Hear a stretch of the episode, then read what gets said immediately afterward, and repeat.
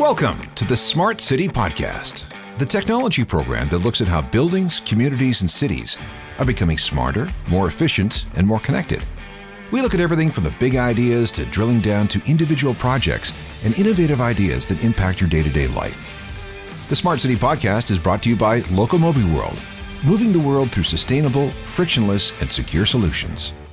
This is episode 20, recorded June 22nd, 2021. Our guest this week is Scott Macwilliam, the founder of Kite, a startup looking to revolutionize the way we get around in smart cities. We'll get into what that means after Grant does his tech news. All right, that's the uh, part of the program that Grant loves more than anything else. It's where he gets to entertain us with his selection of news stories from the world of tech. What do you got?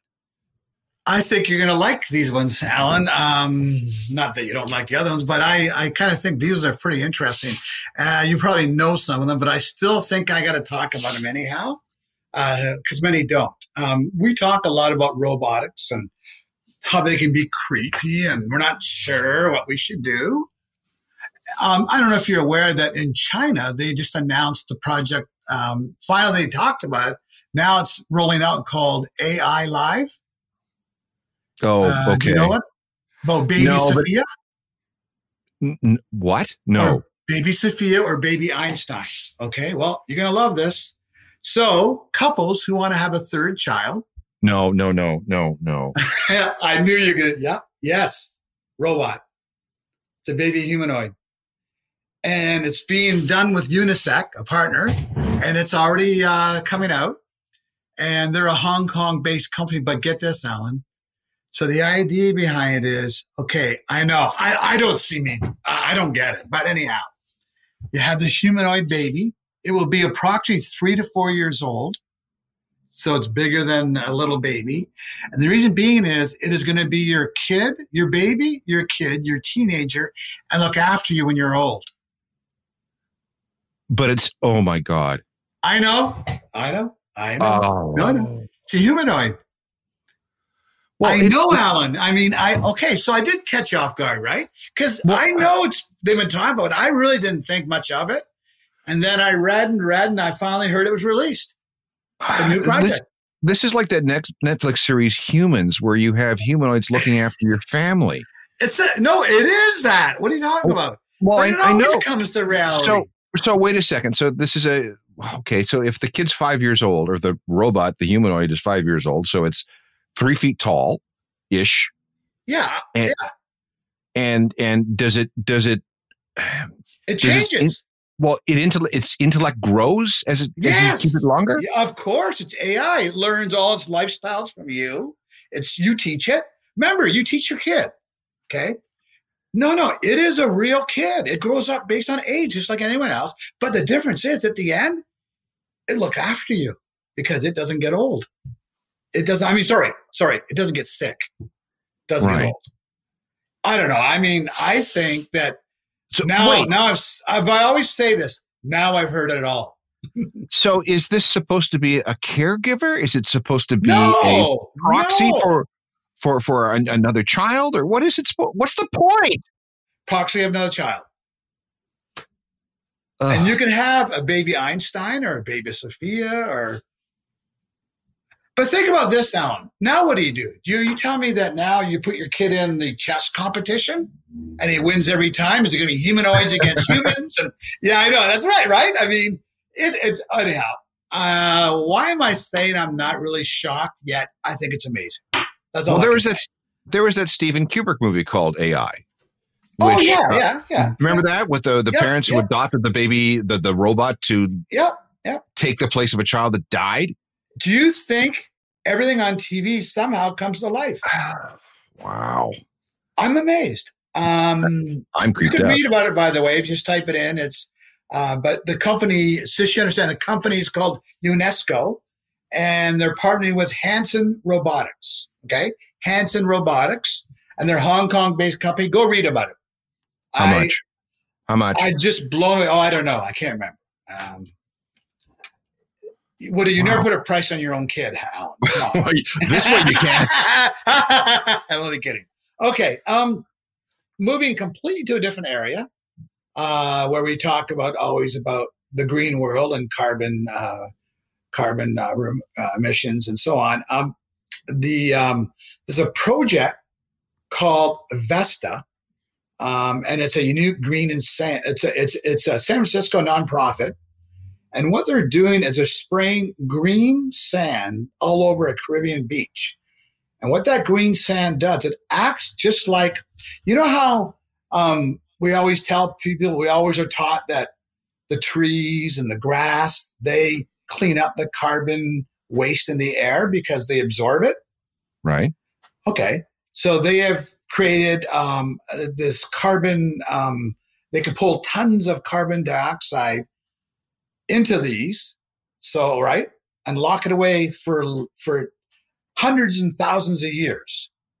I don't know if you know this, but um, at the bottom of the water, in the bottom of, of oceans and that, when you see all these old shells of animals and all that, and they're all covered, that's mm-hmm. covered so you know in carbon forms that are stored. And that essentially is what they call carbon sink, right? So what happens is a chemical reaction when it goes through these carbons uh, that removes the CO2 from the atmosphere, and mm-hmm. carbon dioxide then collects on in rainwater and comes down, right? So what this stuff does on it, it sucks it in.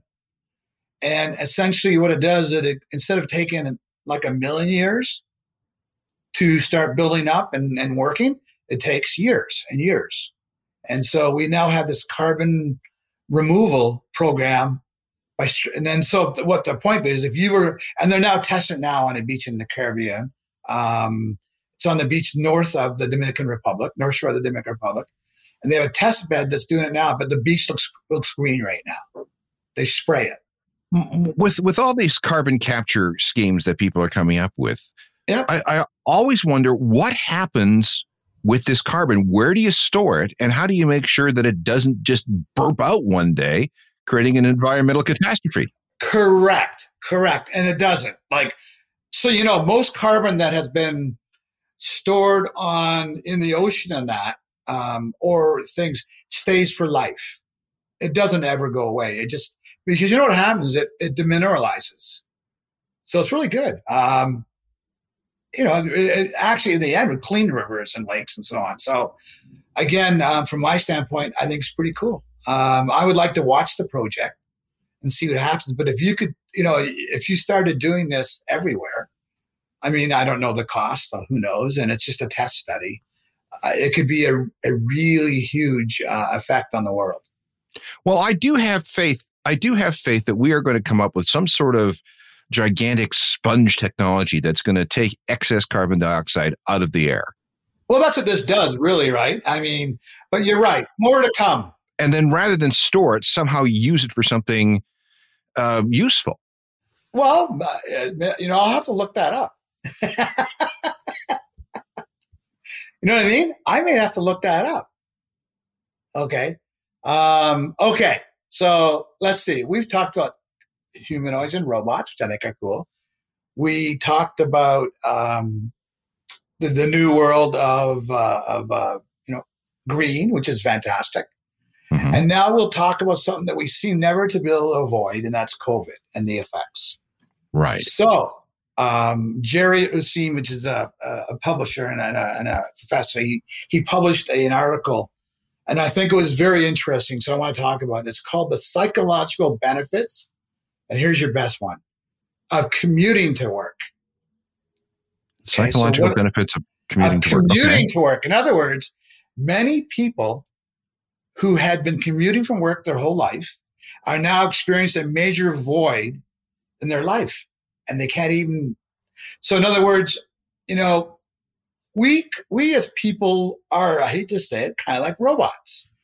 And certain things that we do every day in a certain format, Alan, every day, create in our own body a relaxation. So relieves tension, relieves stress.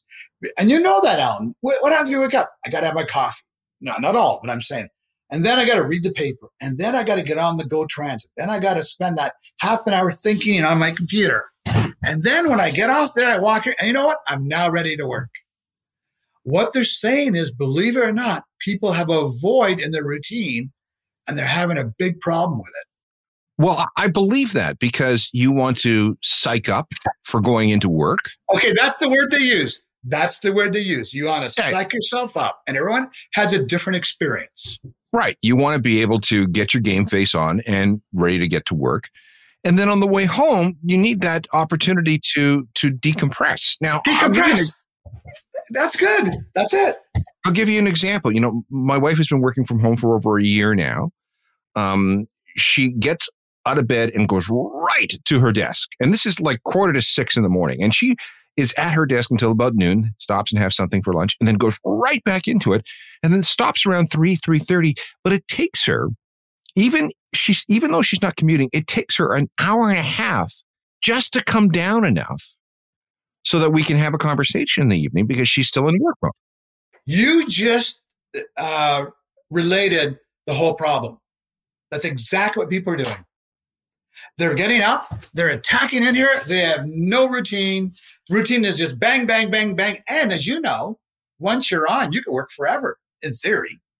Um, so, in a lot of cases, the people that used to not take the break once they started now don't have that that pre or preparedness for for getting ready to work, and they don't have the decompression at the end. So think of finishing at your normal time at five and then saying, hey, let's go out. There's no sense. They're not de- decompressed.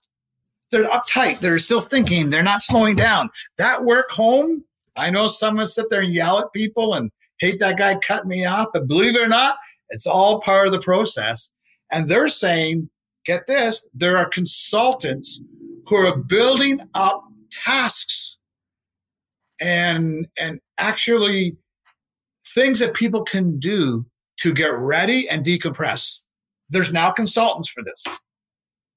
I'm again not surprised because one of the things that we've learned in COVID is that yes, we can be very productive working from home, but at the same time, the boundaries between work and personal life are almost completely erased many times. Correct. Okay, they said that too. Good work, Alan. Right, and so the commute is is that's the boundaries. Those are the boundaries. You know, the the yeah. uh, I am not working until I get on the train or get in the car or get to the office, and I am not at home until I get off the train or get out of the car. And then I turn it off. You may not, but some say I'll turn it off. All right, all right. Yeah, that Pretty makes good, right? I mean, yeah. that, that's an interesting one. I think um, that's one of the social things that we're all going to face. Most of us are going to face. So it'll be interesting to see how that evolves. And that's it for my news. Scott Macwilliam is the founder of Kite which has nothing to do with telecoms, but everything to do with getting around a city in a cheap, eco friendly way. He's here to explain how he hopes to keep more people out of their cars. So, Scott, when, when I, I don't know anything about kite mobility, I looked at the title when Grant sent me the link and I thought we were talking about some kind of telco, some kind of wireless company, but are we? We're not. We're we're not. Although it's nice to hear the the, the name rings in your ear. Um, so essentially, what we're trying to do at Kite is evolve the, the transportation business, and, and that sounds like a big monster, but essentially, we're trying to move people and things more efficiently in urban environments and in cities. Does that mean car sharing? Does that mean what? H- how are you doing that? There's a concept called micro mobility. And micromobility typically is, and you gentlemen have probably seen it in your travels down in California, especially, or in, in Europe. Um, these electric bikes, electric scooters, or small vehicles that you know you see Amazon using now, or Purolator uh, to move small packages around. And, and and so micromobility really is vehicles under 500 kilograms, typically electric powered. And, and for us at Kite, what we're trying to do is move people around in the cities more efficiently. So we're trying to take some cars off the road and utilize some of the, the bike path infrastructure. And uh, in, in doing so, we're trying to reduce the congestion and emissions. But we've got a slightly different take on it uh, at, at Kite than you typically would see in some of these, you know, billion dollar valuation companies that have been been out for a few years. And I can expand on that. Yeah, please do. What what exactly are you doing differently? So there's this concept called centralized to decentralized, but but what these scooter companies or e-bike companies do, or, or, or even what you see in downtown Toronto, for example, in the in the city bike share uh, program, is have units available to to the public. And so as a member of the public, you can go and you know find a bike or find a scooter, get on, uh, go where you need to go, and and, and get off and, and stop your ride. But for us, um, after studying the market for a while and you know being part of the transportation industry for a long time, we thought, what if we centralize it? What if we bring the vehicles to the people? And so, if you're living in a condo or a tower or a community, and about half of the population in, in the 100 largest cities are living in these towers, they call them, you know, condos, apartments, REITs, societies in India, whatever you want to call it. But by bringing the vehicles into the building infrastructure itself, then it becomes part of the smart building. And for the user, there's nothing much more convenient than, you know, booking out whatever you want for the day, the week, the month, going down in your elevator and simply picking out the vehicle that makes sense for what you need to do, be it an e-bike, an e-scooter or a car uh, or a robot that we're testing out. Okay, so that's kind of like when I go to certain hotels, they make a bicycle available for use of the guests.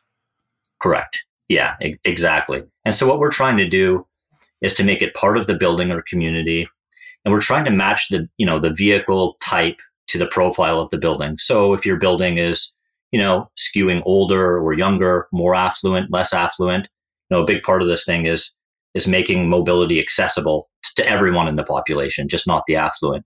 So, so you you for for young people, you might have one of these scooters, mm-hmm. uh, the the two wheeled variety, and for an elderly couple, you might make a one of those rascals, those those three wheeled scooters, uh, three wheeled. Uh, what do you? What or or them? a car or a car.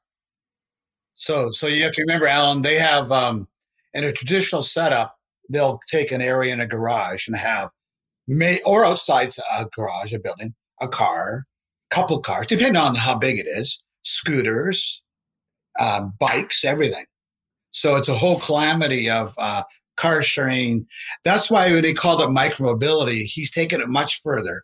I mean, it could come out to, well, I mean, he hasn't got them, but Alan, you know, you and I would want hoverboards. But um, here we. But of course, I know I'll get off the hoverboard. Okay. But anyhow, my point being is you laugh, but he will be renting those one day. But anyhow, so it's a whole calamity. You said the vehicles have to be 500 kilograms or under. What kind of what's the biggest thing that you can offer?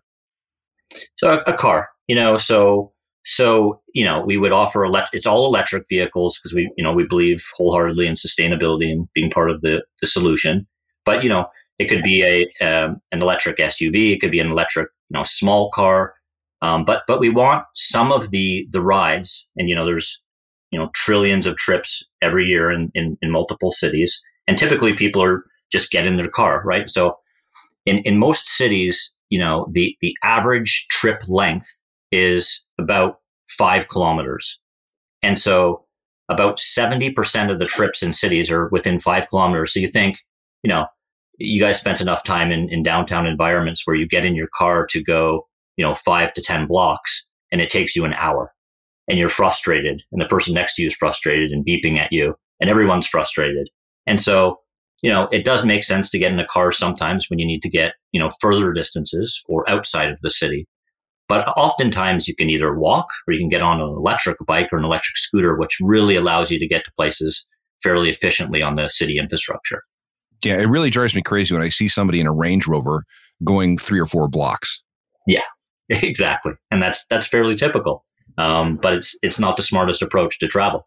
Well, let me think about this. So um, I would never have been the one to say I would hop on a scooter to go to an appointment, but I would now if you could drop it somewhere in the same somewhere else and get off, and never had to take it back. But if there was connections where you could park it and receive it, and I don't mean out on the sidewalk, of course, um, whether it be a scooter or you know in the future the hoverboard. Um, how um, is that the idea to have this network everywhere? And in fact, you could, in, in fact, take a scooter and go home in a bike. Would that exactly? Yeah, it's interesting. That's the holy grail. I mean, really, it's supposed to be complementary to the other modes of transportation. So there's this concept called, you know, some people call it multimodal or interoperability. Yeah, multimodal. Yeah. Yeah. yeah.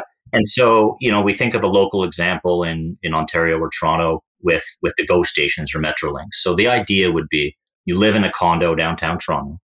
and you need to get to you know the grocery store. Well, that's easily done on an e-bike or an e-scooter, but sometimes you need to get in and out of the city. You need to take the train or streetcars.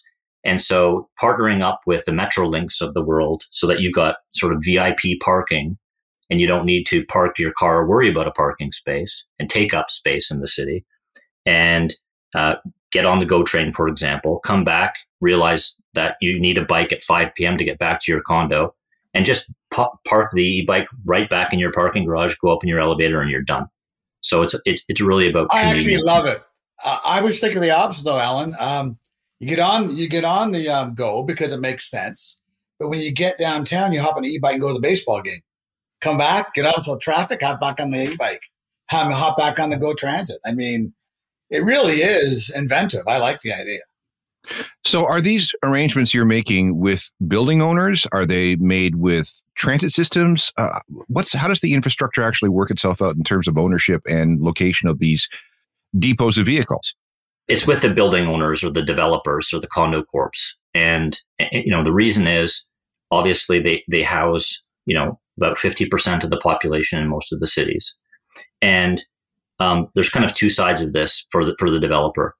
Uh, there are many out there that are leading edge in terms of sustainability. The, the smartest buildings, uh, the, the, smartest materials, you know, the most efficient HVAC systems, and so they really want to be part of this solution and to get you know the, the car, the traditional combustion engine cars off the road. Uh, some of them are, are more financially, you know, motivated and incentivized, but but that's fine because the, the cities, most cities around the world, are putting fairly significant and stringent mandates on developers. So they have to meet certain parking ratio requirements, you know, have EV charging stations within the building, and they have to meet certain uh, emissions. And, and if they don't, they'll be penalized. And in fact, the ones that do and do a good job of it can build up carbon credits and sell them back. But Scott, are you telling me like, and I didn't, this is something I'm learning today. Um, so I know that in Ontario, not yet in Quebec, and we're doing a lot of EV, that, that you must have, you know, as you know, in BC, it's 100% in new developments. You must have a certain percentage of EV. Where does your mix come into the requirements? Or is that just a mode uh, that they use to appease some of the requirements to even help it better? It's it's the it's the former. So the, the parking ratio requirement it, it could be you know upwards of of 20% of your available parking spaces have to be Correct, earmarked yeah.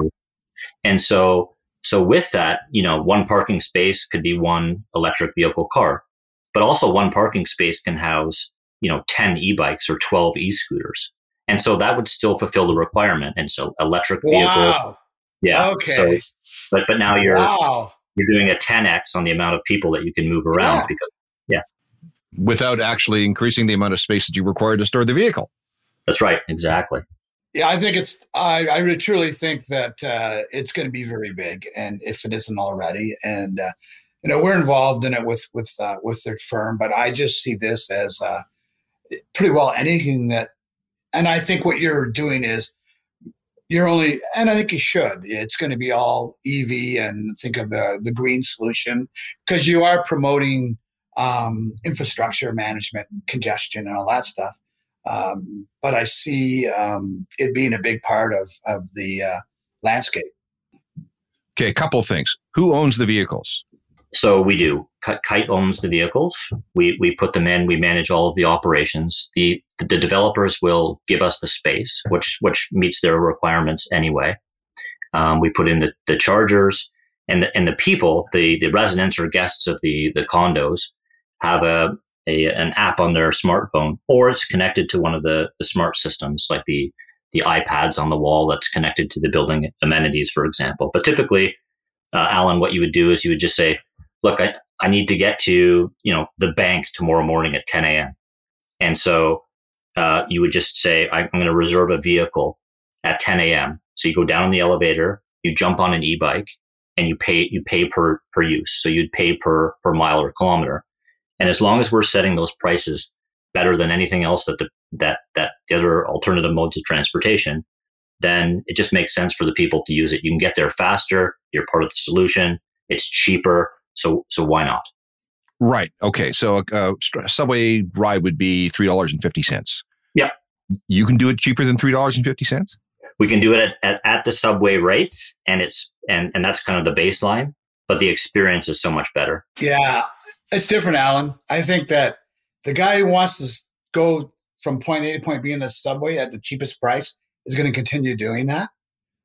But this is a whole different experience. Um, I love it, and because you know, I mean, and in subway, you're you're accustomed to stay on the line, where I can go on that bike and go uh, five blocks east or west of where the subway is and continue onward. So, um, like, I think this should be partnered with the subway, quite frankly. Certainly would make sense. You would have these vehicles available at every transit. Though, what if I want to go to IKEA and I and I need to do? Do you have something that can can accommodate that?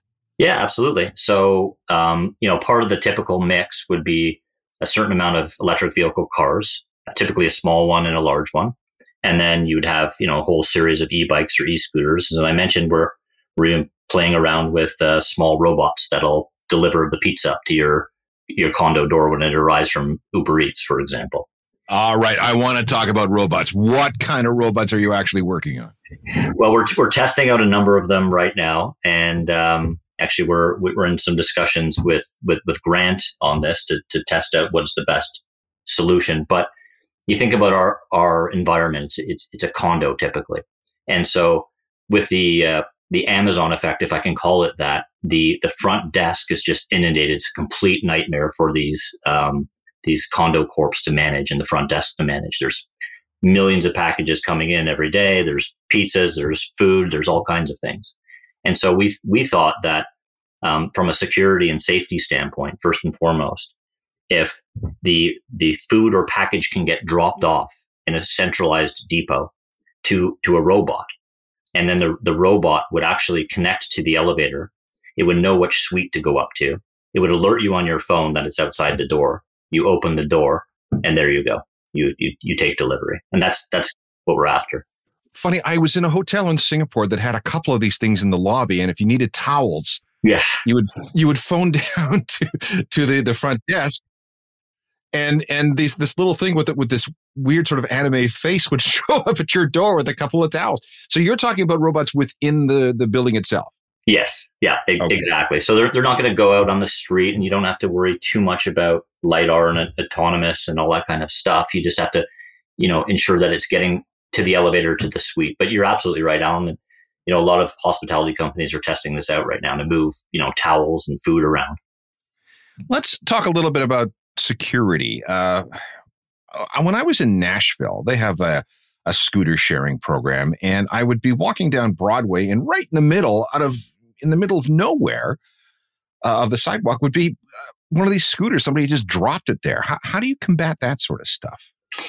that's that's one of the biggest problems of this sort of movement and and that's you know at the onset we you know we spoke about the the decentralized um, kind of model and and that's it so it's you can you can pick up a scooter or a bike on on many street corners and the, the company's algorithms will tell them which corners to put them on but but typically people will will leave them in the middle of the sidewalks you know i was in i was pre-pandemic, I was in Zurich and, and, and I saw people actually pitching them into the river. And so, you know, this is a problem for, for cities, but, but for us, bringing them inside the building. So it's an amenity within your building. So you think about it like your, you know, your gym equipment or your, your yeah, no tenant, no tenant's going to throw the bike away if they're linked to the building.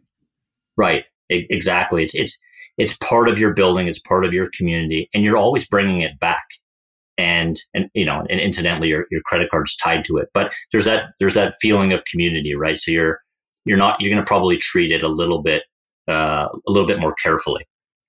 How about insurance? Ah yes. The holy grail. It's um this is one of the biggest challenges we have to deal with because this is so new to insurance companies. And um, you know there's there's some leading edge companies one out of Turkey and a couple out of California. And, and, and finally, we, we paired up with one because the concept of who owns what and who's taking responsibility for what was, was very new to them.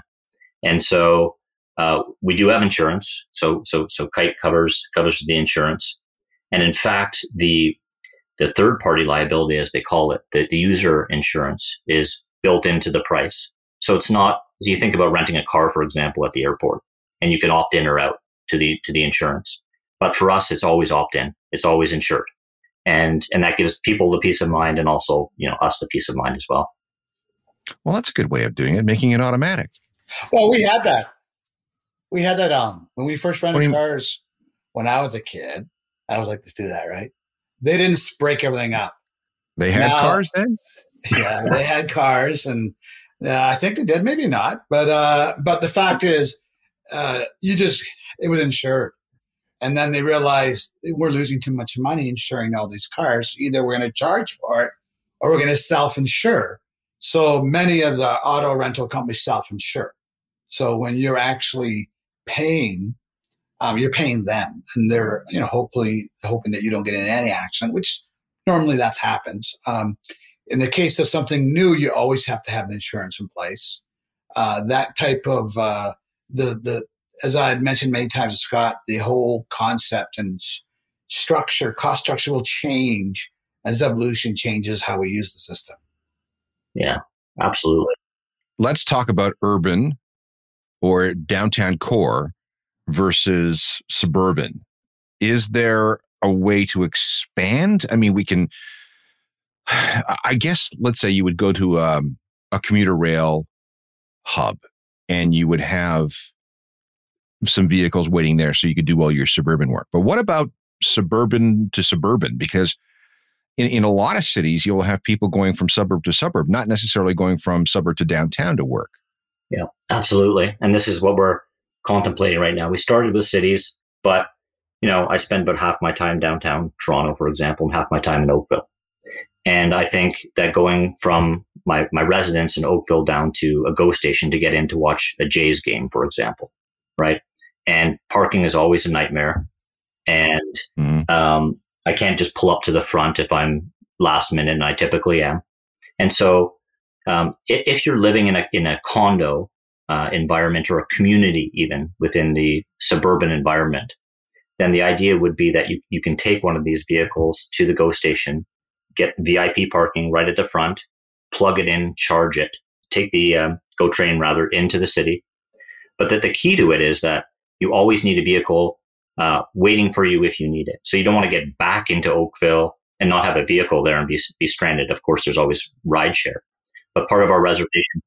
Yeah, I, I think that uh, I think my, my, viewpoint is I think the urban the, the urban uh, plan is easy or easier, but I think suburban plan is very important because the flaunt, the, the, the, the exit of many people out of the city and the resurgence of these planned communities in the rural setting.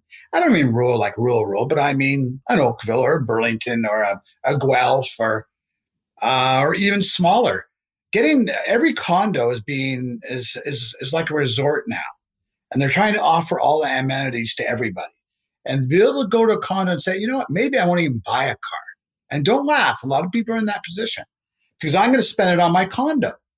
And if I want to go golfing, I'll hop. I'll, you know, my clubs will be at the club where I'm, a member, or I rent a car, or I take something with me. But my point is, I can go shopping one day. I can go down to the beach the next day. I don't really need a car. Um, and it has nothing to do with urban transport for work has to do with just transferring myself around to daily activities, which quite frankly could be fun. Um, that's why I look at the s- suburbs. Exactly, Grant. And, and, you know, you, you, you know, you look at our sort of cohort, if I can call it that, but you, you think about the, the, the millennials and we like to make fun of the millennials, but, but Gen X, Gen Y, the buyer behavior behavior is very different, right? A lot of these, a lot of these people don't even get their driver's license. I remember at, at 16, I was at the at the driver's license office. You know, I was so excited to get get my car. That's not the case anymore. And so, to your point, Grant, from you know, you're contemplating a you know, real estate isn't cheap, and you're contemplating a, a, a condo. And so, can you go up in amenities and, and go up a level if you don't need a car, or maybe you go from two cars as a couple or a family down to one car to one. Exactly. I think that's no. I think it's happening, and You know, it's funny, but you said about um, the, the why it's so important. What you have is the reason I have. So I've gone from a lot of cars to a few. Okay, so leave it at that. But my point is, and why? Because I don't need them. But you know, I have a car because I like driving cars. But that's me. I don't think that's the norm. Um, I have a car because I like cars. Many people own cars because they love them. Um, but many are second guessing. Um, like I simply went from to less cars because I walk everywhere now, and I learned that from the pandemic. Now, and I had to bring it up. I, guess I had to. Um, the pandemic has uh, changed the mind frame of many people, and I would think that for the ones who are in between, in other words, I don't want a car, I don't need a car. To oh, maybe I need a car, and I might need some mobile stuff, but I'm not taking Uber anymore. I'm not car sharing. So it looks like Eve, it looks like this mobility sharing or micromobility sharing in your case has a real opportunity here.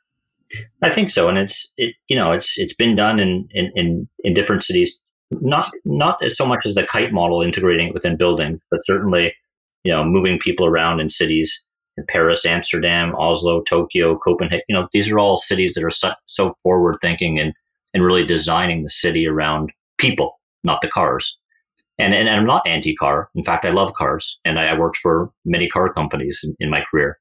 But this this sort of romantic idea that we grew up with, that you, you get in the car and you you have this nice drive and the wind in your hair, that's not really the case in cities anymore, right? It's, it's, you know, well, you have to have hair first of all. well, yeah, exactly. no, exactly. No, I still like that, by the way, Scott. I still look forward to that. I do too, but you know, in spending a lot of time in the downtown core, living there, it just it just became a nightmare to try and get in. Oh no, no, it makes total sense in the urban climate. No, there's no doubt. I think that I'd be shocked that, and I'm you're probably saying you're saying to me, then be shocked, Grant. I would be shocked that every new development doesn't have this. I don't care if it's just three or four spaces. I mean, think of it. Everybody who if you have 300 residents, the odds of three spaces being used all the time are pretty high.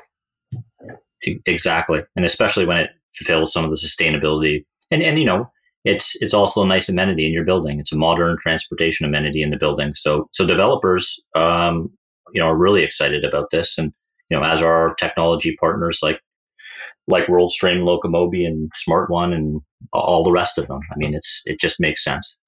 Finally, can you give me some examples of where your where work Kite mobility is is in full force? Yep, exactly. We've got um, projects downtown Toronto actually launching in uh, following 30 days. Uh, in one week, we're launching in Montreal. It's a six tower community. And so this is just at the, at the very starting point. But we see this working in, in most cities around the world in terms of the, the typical decentralized mode where you see bike share and scooters everywhere. But our, our, our take on it is that by bringing it to the building, to the people, it's going to be far more convenient in terms of access. Yeah, and I, and I think that uh, you probably need to know Alan uh, Kite's a startup, and um, Scott comes from a string of startups that are all been in the same industry, so he's very familiar with this because we integrated with a former bike startup he did, and so he's only taken this to the next level, being multiple sharing and so on. Yeah, exactly. Our, our hope is that it'll be in many, many buildings. I mean, there's, I think the number is, you know, 500 and, and counting cities in the world with a million people plus. And, and, and each of those cities have thousands of, of buildings, as we all know and we see. So integrating this into each of the buildings, I think makes a lot of sense. First and foremost for the residents, and then secondarily to the to the developers themselves. And you know the cities benefit as well. They're they're they're very behind this and excited about it. Can I ask one more question? Can you have a flex pass? We can play with all. We love that. We with, Think of it: a membership, a membership, yeah. like Club Link, but it's a membership with Kite. I pull that card on anywhere I go. I, I sat down with a developer last week who had that very concept. He said, I, "I want, I want a membership within all my build, within all my I think it's fantastic. I think it's fantastic. Kite Mobility, not a telco, but a company that wants to be able to get people around efficiently and in an environmentally friendly sort of way. Thanks very much, Scott. Appreciate your time. Thank you, gentlemen. Thanks so much for having me. And that's it for this edition of the Smart City Podcast. Thanks to Scott Macwilliam of Kite Mobility. We'll be back soon with another program featuring more smart people and their ideas for connecting us together through smart technologies. As always, feedback is welcome. Send everything and anything to feedback at thesmartcity.blog. Note the URL feedback at thesmartcity.blog. Check out our website, thesmartcity.blog, for past programs as well as who and what else is coming up. The Smart City Podcast is brought to you by Locomobi World, moving the world through sustainable, frictionless, and secure solutions. Executive producer is Grant Furlane. Technical production by Rob Johnston. Executive assistant, Andrea Crawford. I'm Alan Cross, and we'll see you next time.